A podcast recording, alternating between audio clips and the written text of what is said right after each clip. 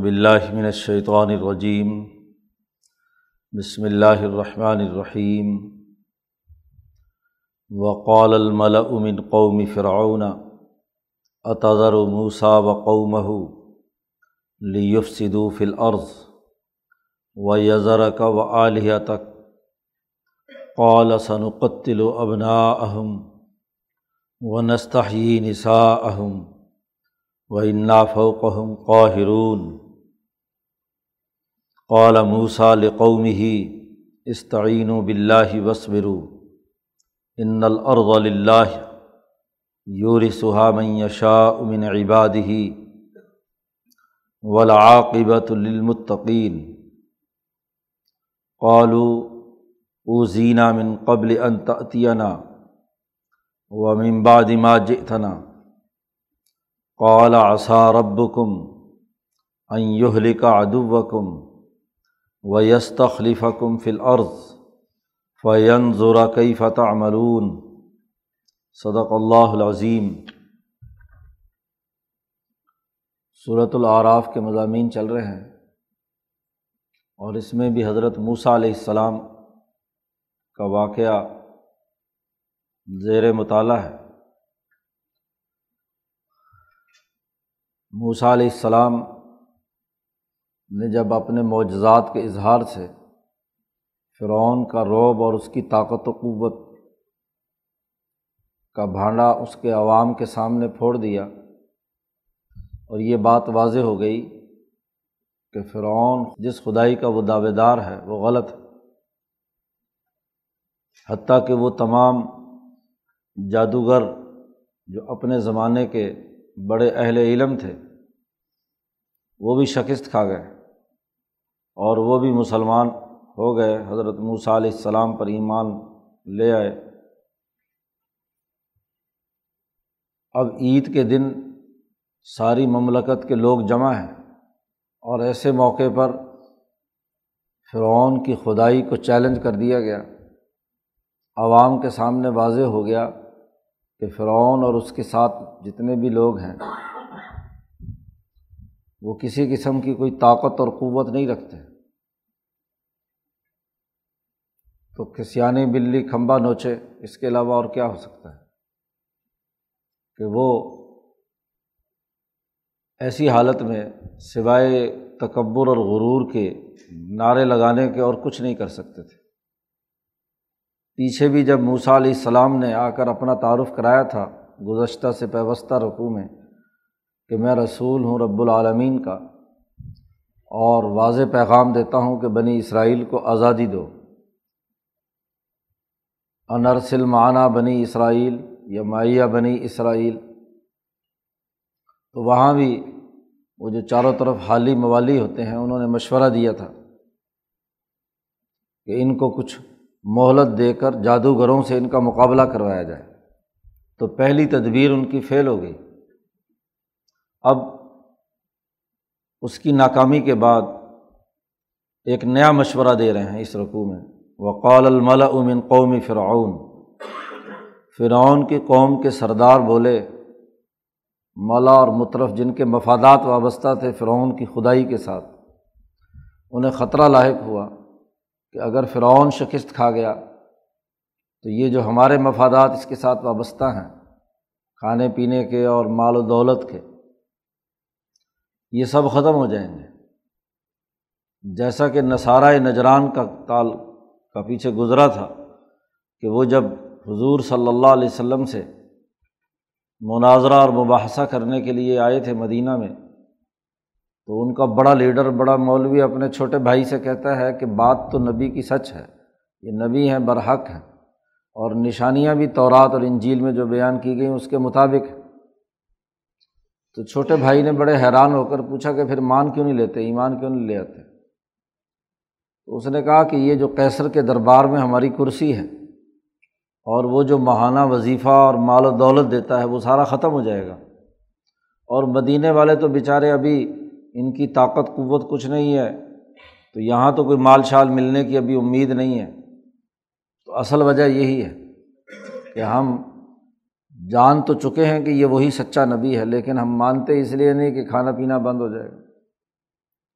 تو جب بھی کوئی نظام ٹوٹتا ہے، اس میں درار پڑتی ہے، تو اس سے وابستہ لوگ، مفادات جن کے وابستہ ہوتے ہیں، وہ سہارا دینے کے لیے میدان میں آ جاتے ہیں۔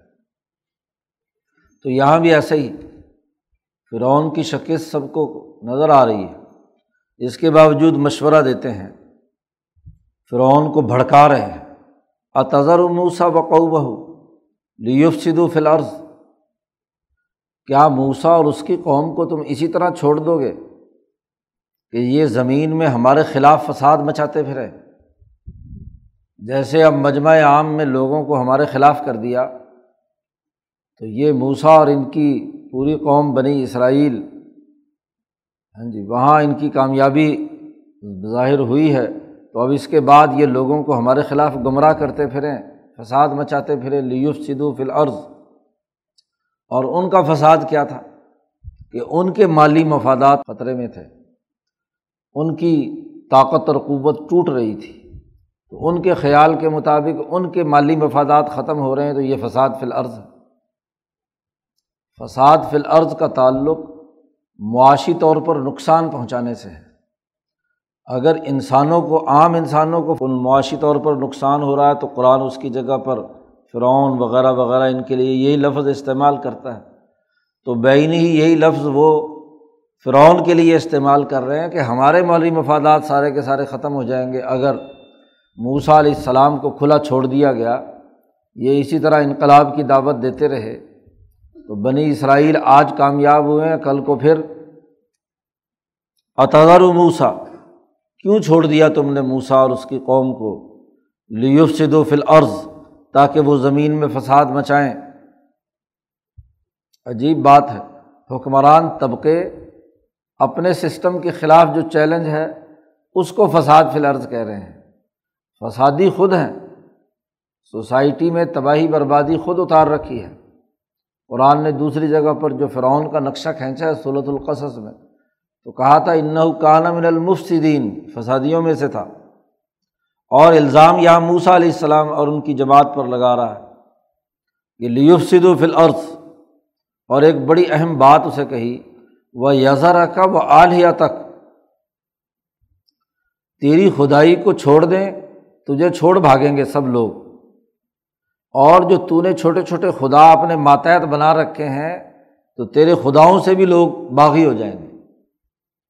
سسٹم نے جو اپنے افراد متعین کیے ہوئے ہیں لوٹ مار کرنے کے لیے، فرعون حکمران ہے اور اس کے ماتحت جو وزیر، مشیر اور پھر ہر ہر علاقے میں جو پیسے وصول کرنے والے، لوٹ مار کرنے والے، تو وہ اس نے اپنا جو سسٹم بنایا ہوا تھا، خود تو رب کو مل تھا، کہتا تھا انا رب کو ملا اور چھوٹے چھوٹے رب اس نے چھوٹے چھوٹے خدا ہاں جی وہ بنا رکھے تھے۔ ویسے بھی عربی میں رب المال سرمایہ دار کو کہتے ہیں۔ جو مال والا ہے، مال کا مالک ہے، تو رب کا لفظ جو ہے، وہ استعمال ہوتا ہے اس طاقت اور قوت کے بارے میں جو کسی بھی قسم کا نظم و نسق چلا رہی ہو۔ تو جتنے نچلے سطح کے تمام لوگوں کی ضروریات پوری کرنے کے لیے اس نے اپنے ماتحت عملہ بنایا ہوا تھا، وہ سارے رب تھے، الہ تھے۔ تو اس نے کہا کہ یہ تو بہت خطرناک بات ہے کہ آج اگر اس نے تمہیں چیلنج کیا ہے تو پھر تو اکیلا رہ جائے گا، تو اکیلا خدا ہاں جی سارے چھوڑ بھاگیں گے۔ اور وہ جو تیرے لوگ ہیں، نمائندے ہیں، چمچے ہیں ہاں جی آلیہ تک تیرے خدا ہیں جو چھوٹے چھوٹے بنا رکھے ہیں، یہ بھی ان کو بھی لوگ چھوڑ بھاگیں گے۔ اگر کسی سسٹم سے لوگ باغی ہو جائیں، وہاں پیسے دینے سے انکار کر دیں ہاں جی اس کا ٹیکس جمع کرنے سے انکار کر دیں، ان کے حکومت کو ماننے سے انکار کر دیں، تو وہ اکیلی حکومت کیا کرے گی بیچاری؟ تو خطرہ اس کو دکھایا کہ یزارہ کا تجھے بھی چھوڑ جائیں گے، اور تیرے جو بنائے ہوئے مقرر کردہ خدا ہیں، ان کو بھی یہ چھوڑ بھاگیں گے۔ اور خطرہ یہ بھی ہے کہ بنی اسرائیل تو بنی اسرائیل وہ تو پہلے ہی مخالف ہے یہ جو ہمارے اپنے ہم نسل کے قبتی ہیں یہ بھی جب تمہاری طاقت کو کمزور ہوتا دیکھیں گے تو یہ بھی چھوڑ بھاگیں گے۔ لہٰذا ان کا کوئی علاج ہونا چاہیے۔ تو منہ فرعون کو بھڑکایا جا رہا ہے۔ اور جیسے انہوں نے اسے بھڑکایا، اس کے مطابق قالا فرعون نے اب دھمکی لگائی کہ یہ تو واقعی ہاں جی پورے سسٹم کو چیلنج کر دیا موسا علیہ السلام نے۔ اور یہ ساری حکمرانی کا تانا بانا جو تو بنا رکھا ہے، لوٹ مار کا، یہ ٹوٹنے والا ہے۔ تو کہنے لگا، سنقتل اب نا اہم ونستحی نسا اہم ہم ضرور قتل کریں گے ان کے لڑکوں کو اور ان کی عورتوں کو زندہ رکھیں گے۔ یعنی جو کام موسا علیہ السلام کی ولادت سے پہلے، چالیس سال پہلے وہ حرکتیں کر رہے تھے فرعون، انہیں خطرہ تھا کہ فرعونیت کا خاتمہ ہونا ہے۔ تو وہی کام دوبارہ شروع کر رہے ہیں جب موسا علیہ السلام چالیس سال بعد نبوت لے کر آئے ہیں۔ کہ اب یہ تو خطرہ سر پر آ گیا۔ پہلے جو نجومیوں نے یہ بات کہی تھی کہ بنی اسرائیل میں ایک بچہ پیدا ہوگا جو تیری حکومت کے لیے خطرہ ہوگا، تو یہ تو وہی لگتا ہے کہ موسا اور اب دوبارہ آ گئے تو اس کا مطلب یہ کہ کچھ نہ کچھ اب مسائل پیدا ہوں گے، تو اس لیے دھمکی لگائی۔ موسا علیہ السلام اور ان کی جماعت کے لیے کہ مشورہ ہوا کہ سنقتل ابنا ان کے لڑکوں کو قتل کر دیا جائے، جو ان کے لڑائی لڑ سکتے ہیں۔ جتنے نوجوان ہیں، ظالم حکومتوں کا یہی عمل ہوتا ہے کہ وہ جو نوجوان طاقت اور قوت جو اس کے خلاف بغاوت کرے، اس کو تو قتل کرا دو۔ عورتیں بیچارے کمزور ہوتی ہیں، لڑنے بھرنے کی طاقت نہیں رکھتی اور خدمت گاری کے لیے بھی ان کی ضرورت ہوتی ہے، تو اس لیے نستا ہی نسا اہم اور تیسری بات یہ بھی کہی کہ ان نافو قہم قاہرون ہم ان پر بہت طاقتور ہیں، ابھی ہماری گرفت حکومت کی ہے۔ میرے جو چیلے چانٹے چاروں طرف موجود ہیں، جن کو خدائی اختیارات میں نے دے رکھے ہیں، ہماری آمریت ابھی ان پر قائم ہے۔ فو قہم قاہرون۔ یہ ابھی غلام ہیں، یہ ابھی ہمارے خلاف مقابلہ نہیں کر سکتے۔ اس لیے ہم غالب ہو کر ان کے لڑکوں کو قتل کرا دیں، جو لڑنے کی کوئی بھی صلاحیت رکھتے ہیں اور عورتوں کو زندہ رکھیں۔ جب موسا علیہ السلام کو اس کا پتہ چلا تو موسا علیہ السلام نے اپنی جماعت سے کہا، قال موسا لقوم ہی، اپنی قوم سے کہا، جس کو آزادی دلانے کے لیے موسا علیہ السلام آئے ہیں، اپنی قوم سے کہا۔ موسا علیہ السلام نے یہاں تین چار باتیں اپنی جماعت کے لوگوں سے کہی ہیں۔ نمبر ایک استعین و بلّہ اللہ سے مدد مانگو۔ متوجہ ہو اللہ کی طرف۔ احکم الحاکمین وہ ہے یہ جو کہتا ہے کہ میں فوقہم قاہرون، تو اس کے اوپر بھی ایک اور قاہر ہے۔ وہ القاہر فوق عبادی ہی جی اللہ پاک قاہر ہے، غالب ہے اپنے بندوں پر، جیسا کہ پچھلی صورت میں گزرا۔ تو اصل قاہر اور غالب تو وہ ہے، یہ تو کیا دعویٰ؟ اس کے قہاریت، غلبے کی جو شکل ہے، وہ تو تمہارے سامنے آ گئی۔ کہ اس کے جتنے جادوگر تھے وہ تو سارے مسلمان ہو گئے، شکست کھا گیا۔ یہ تو ویسے ہی نعرے لگا رہا ہے کہ میں بہت بڑا قاہر ہوں۔ اس کی قہاریت تو تم نے ابھی دیکھی نہیں ہے کہ ایک اجدہا، اس نے ان کے جب ساری چیزیں کھا پی لیں اور ختم کر دیا، جیسے کہ قرآن نے پیچھے کا فائدہ، یا تلقف ما یا فکون تو حق ثابت ہو چکا تھا، باطل، اس کا بتلان اور اس کی خرابی ظاہر ہو چکی ہے۔ مغلوب ہو چکے ہیں۔ فغولب و حنا لکھا ون قلب و ساخرین اور ذلیل اور رسوا ہو کر لوٹے ہیں۔ تو قہاریت کہاں رہی؟ اب تو یہ گرتی ہوئی دیواریں ہیں۔ اور اس وقت یہ اعلان یہ کر رہے ہیں کہ فوق ہم قاہرون ان کی قہاریت کا پول تو ابھی کھل گیا ہے۔ ان کے پاس کوئی طاقت اور قوت نہیں۔ اصل طاقت اور قوت اللہ تبارک و تعالیٰ کی ہے۔ اس لیے اسی سے مدد طلب کرو۔ پیچھے صورت البقرہ میں بھی مسلمانوں کو یہ بات واضح کی تھی کہ اس تعین و بصبری و صلاح کہ سلاد نماز اور صبر سے استعانت مانگو، اللہ کے سامنے ڈٹے رہو۔ یہ پورا واقعہ اس کے ذمن میں حضرت شاہ صاحب کہتے ہیں۔ حضرت شاہ عبد القادر دہلوی رحمۃ اللہ علیہ موضوع القرآن کے حاشیے پہ کہتے ہیں کہ یہ ساری باتیں جو موسا کا قصہ مسلمانوں کو سنایا جا رہا ہے، تو دراصل مکی صورت ہے یہ۔ تو مکہ مکرمہ میں مسلمانوں کی جو اجتماعیت ہے، اس کو حوصلہ دلانے کے لیے یہ بات بیان کی جا رہی ہے۔ گفتہ آیت در حدیث دیگراں ہاں جی ایک ضرب المسل ہے اور فارسی کی، وہ حضرت شاہ صاحب نے یہاں نقل کی ہے کہ دوسروں کی باتیں سنا کر لوگوں کو حوصلہ دینا یعنی قصہ تو موسا کا سنا رہے ہیں، لیکن مسلمانوں کے سامنے ان کا کام کرنے کا جو انداز اور اسلوب ہے، یا انقلاب کا طریقۂ کار ہے وہ انہیں سمجھایا جا رہا ہے۔ ظلم و جبر کے ماحول میں ہمیشہ یہی ہوتا ہے کہ جب تحریکات مظلومیت کے زمانے میں ہوتی ہیں تو قصوں کی زبان میں وہ انقلابی شعور دیتی ہیں۔ دنیا بھر کے تمام انقلابات میں قصوں نے بڑا بنیادی کردار ادا کیا ہے۔ وہ سوچ اور فکر تشکیل دیتے ہیں۔ گزشتہ قوموں کی تاریخ کے تناظر میں ان کے لیے راہ عمل متعین کرتے ہیں۔ تو مسلمانوں کو دراصل یہ بات بتلائی جا رہی ہے کہ اس تعین و بلّہ اللہ سے مدد طلب کرو۔ ہاں جی ان کی کہاریت کچھ نہیں رہی۔ وصبرو اور ڈٹ جاؤ۔ ثابت قدمی اختیار کرو۔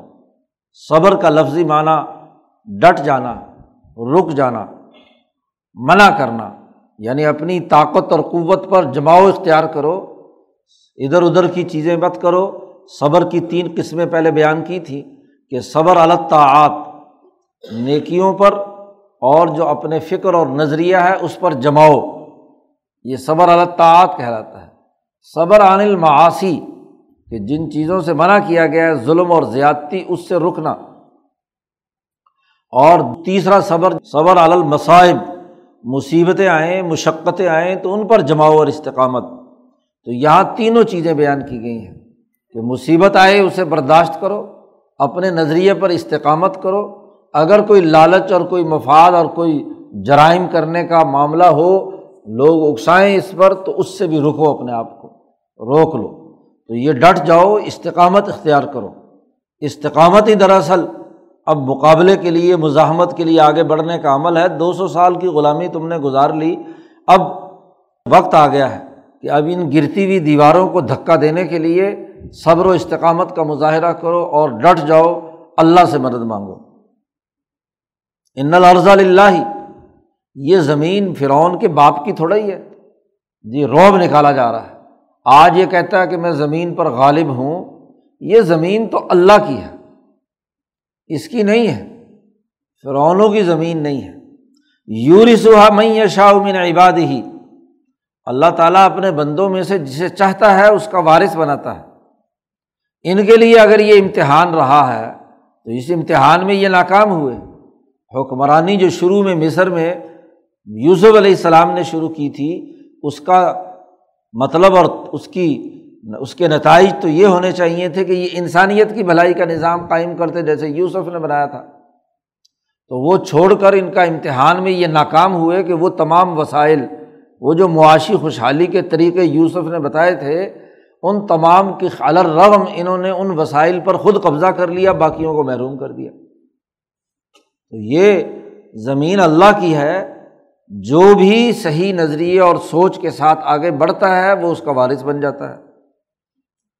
بلاقبت للمتقین اور گھبراؤ مت، آخری انجام اور نتیجہ عدل و انصاف قائم کرنے والوں کا ہے، متقی لوگوں کا ہے۔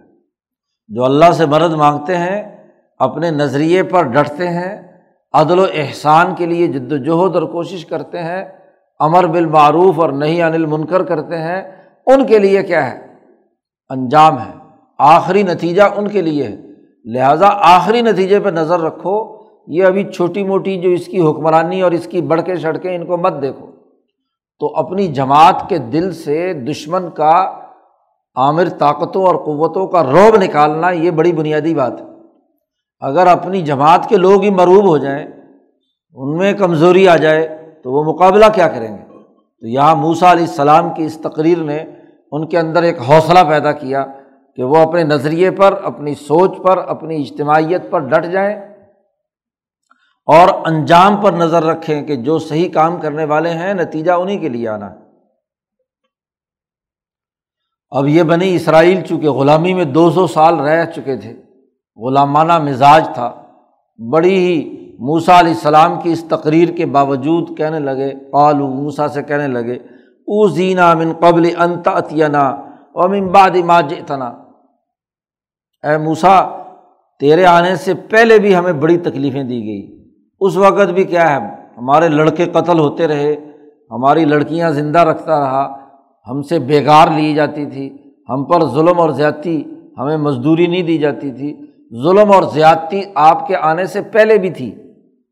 اور ومم باد ماجی اتنا اب آپ کے آنے کے بعد بھی یہی معاملہ ہے ہمارے ساتھ کہ ہم پر یہ عذاب ہے، یہ مصیبت ہے، یہ قتل و غارت گری دوبارہ پھر شروع ہو رہی ہے ہمارے نوجوان لڑکوں پر اور یہ سارا مسئلہ چل رہا ہے۔ بمباد ماجی اتنا جیسے حضور صلی اللہ علیہ وسلم مکہ مکرمہ میں خانہ کعبہ کے سائے میں بیٹھے ہوئے تھے اور چار پانچ حضرات، حضرت عمار اور یہ وغیرہ، خباب ابن عرت، یہ لوگ بیٹھے ہوئے اور انہوں نے حضور سے تکلیفوں کا ذکر کیا کہ کتنی تکلیفیں ہیں۔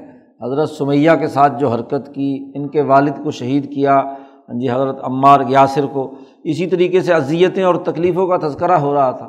تو حضور صلی اللہ علیہ وسلم نے حوصلہ دیا کہ تمہارے سے پہلے لوگوں کی تو کھالیں ادھیڑی گئی ہیں، آرے سے چیر دیا گیا ہے۔ ابھی تو تمہارے لیے ابتدا ہے۔ اس لیے گھبراؤ مت، نتیجہ اور انجام تمہارے لیے ہی ہے۔ اور پھر جب یہ موسا علیہ السلام کا واقعہ سنا تو مزید ان کو حوصلہ ہوا۔ جیسا کہ شاہ صاحب نے کہا کہ یہ باتیں جتنی بھی نقل کی جا رہی ہیں، دراصل حوصلہ دینے کے لیے ہیں۔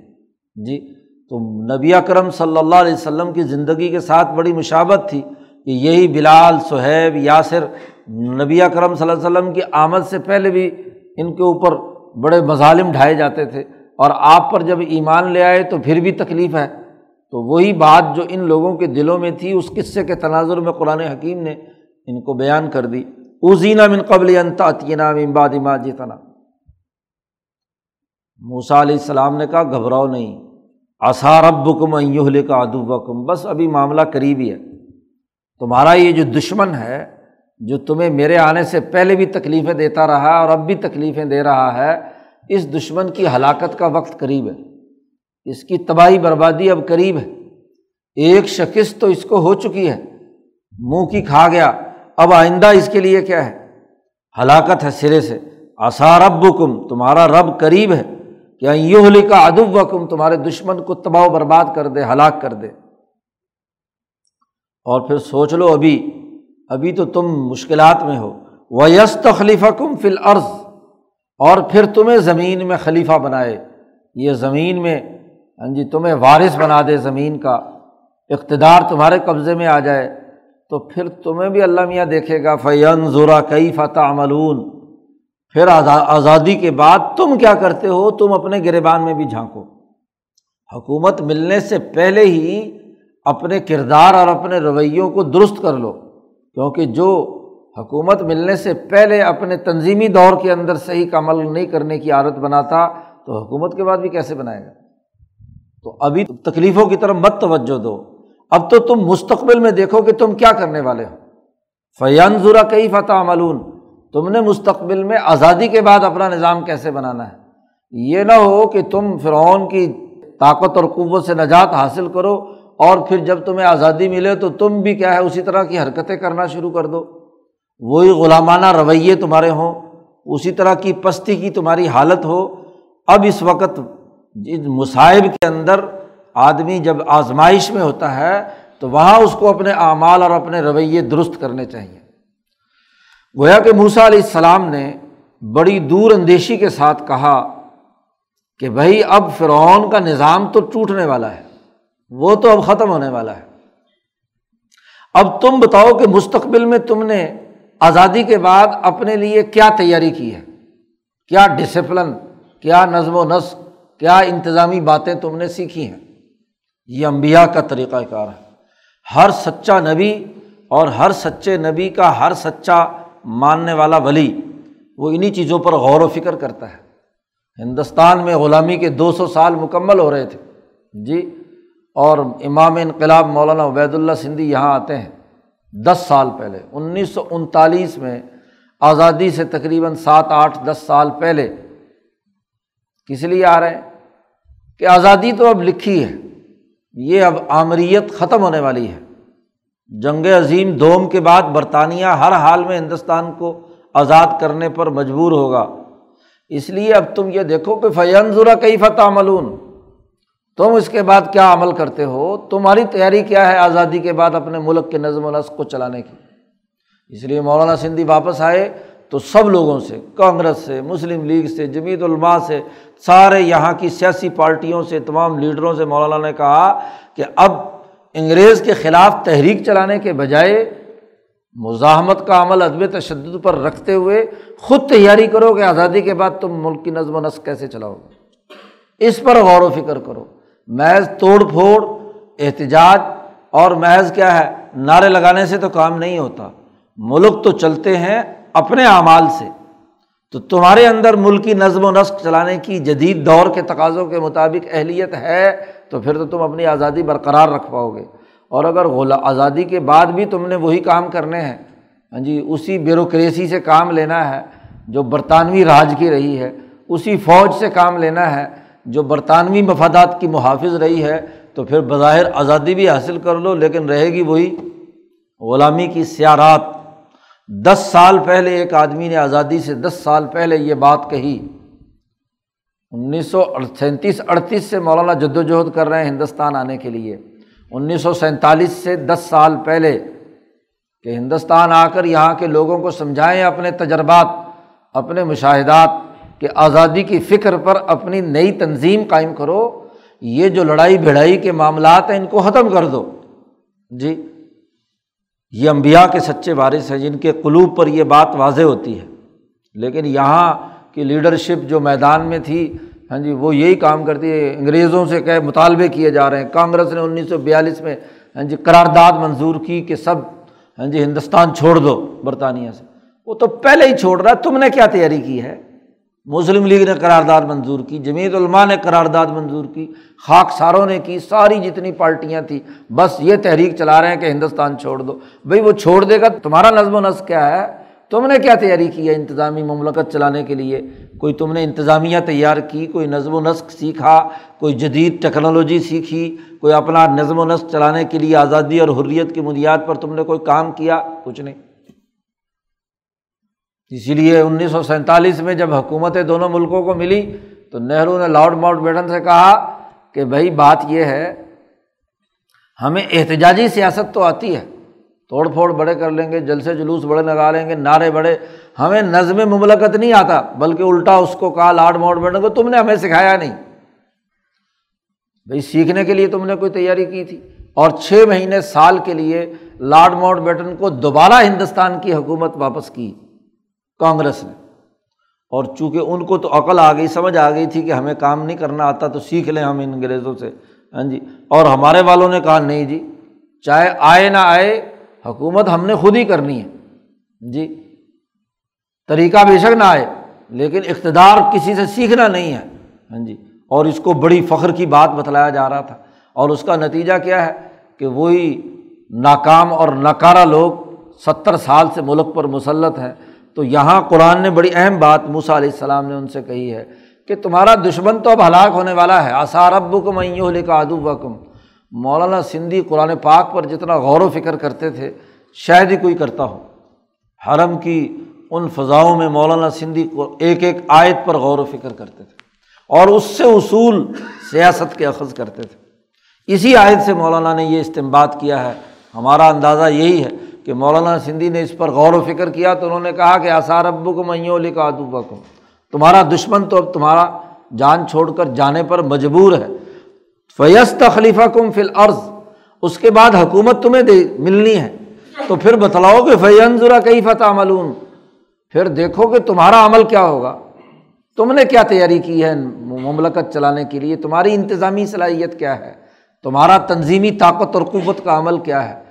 تمہارا بھی اگر وہی کام ہو جو سرخ فیتا پہلے کر رہا ہے، تمہارے لوگ بھی اسی طریقے سے کام کر رہے ہوں، تو یہ اگر انقلاب آ بھی جائے، تو تم نظم و نسق کیسے چلاؤ گے؟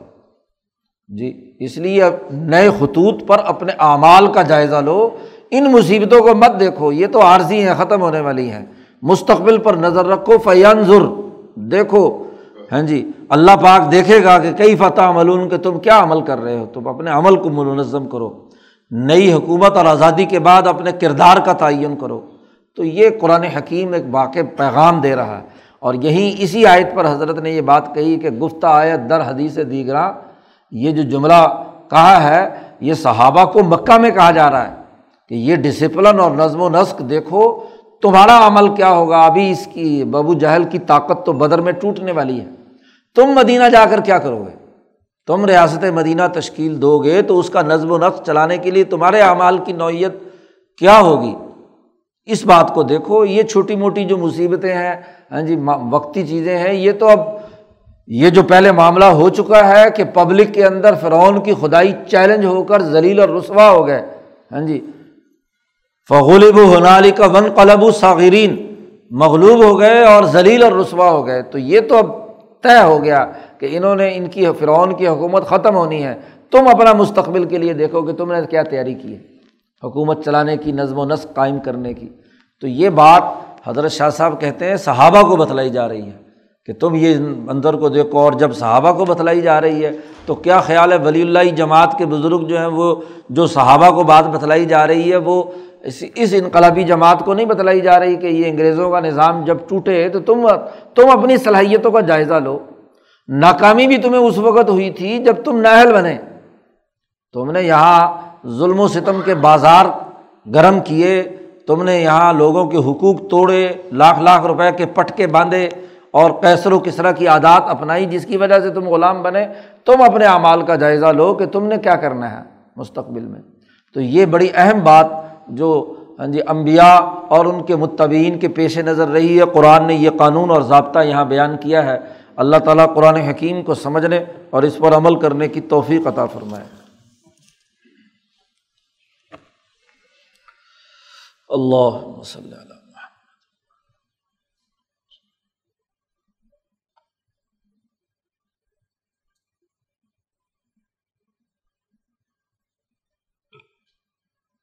اجمائی